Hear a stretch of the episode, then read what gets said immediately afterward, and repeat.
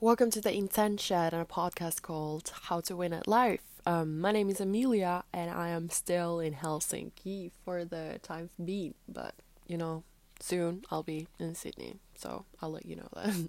um, today's subject is integrity, and I think that is a very unappreciated and and very untalked about personality trait. And after today's post, it's going to be one of the most important things that you're going to focus on from now on um, the definition that I found on integrity from Google is that it is the quality of being honest and having strong moral principles or moral uprightness.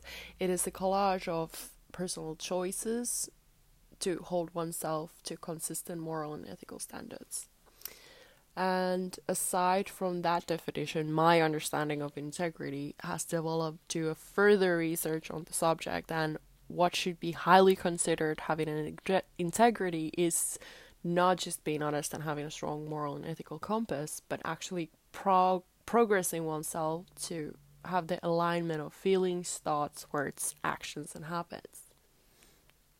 Margaret, Margaret Thatcher, a former female Prime Minister of England, and a power woman who had the strongest sense of integrity that anyone I've ever read, ever read about, quoted that what you feel, you may think, and what you think, you may say, what you say, you may do, what you do may become a habit, and what becomes a habit may become your destiny. And what's my advice on integrity is to channel your feelings because having a positive outlook on your future and nurturing the people around you um, what you feel about the reality may affect on your future. So that is very important.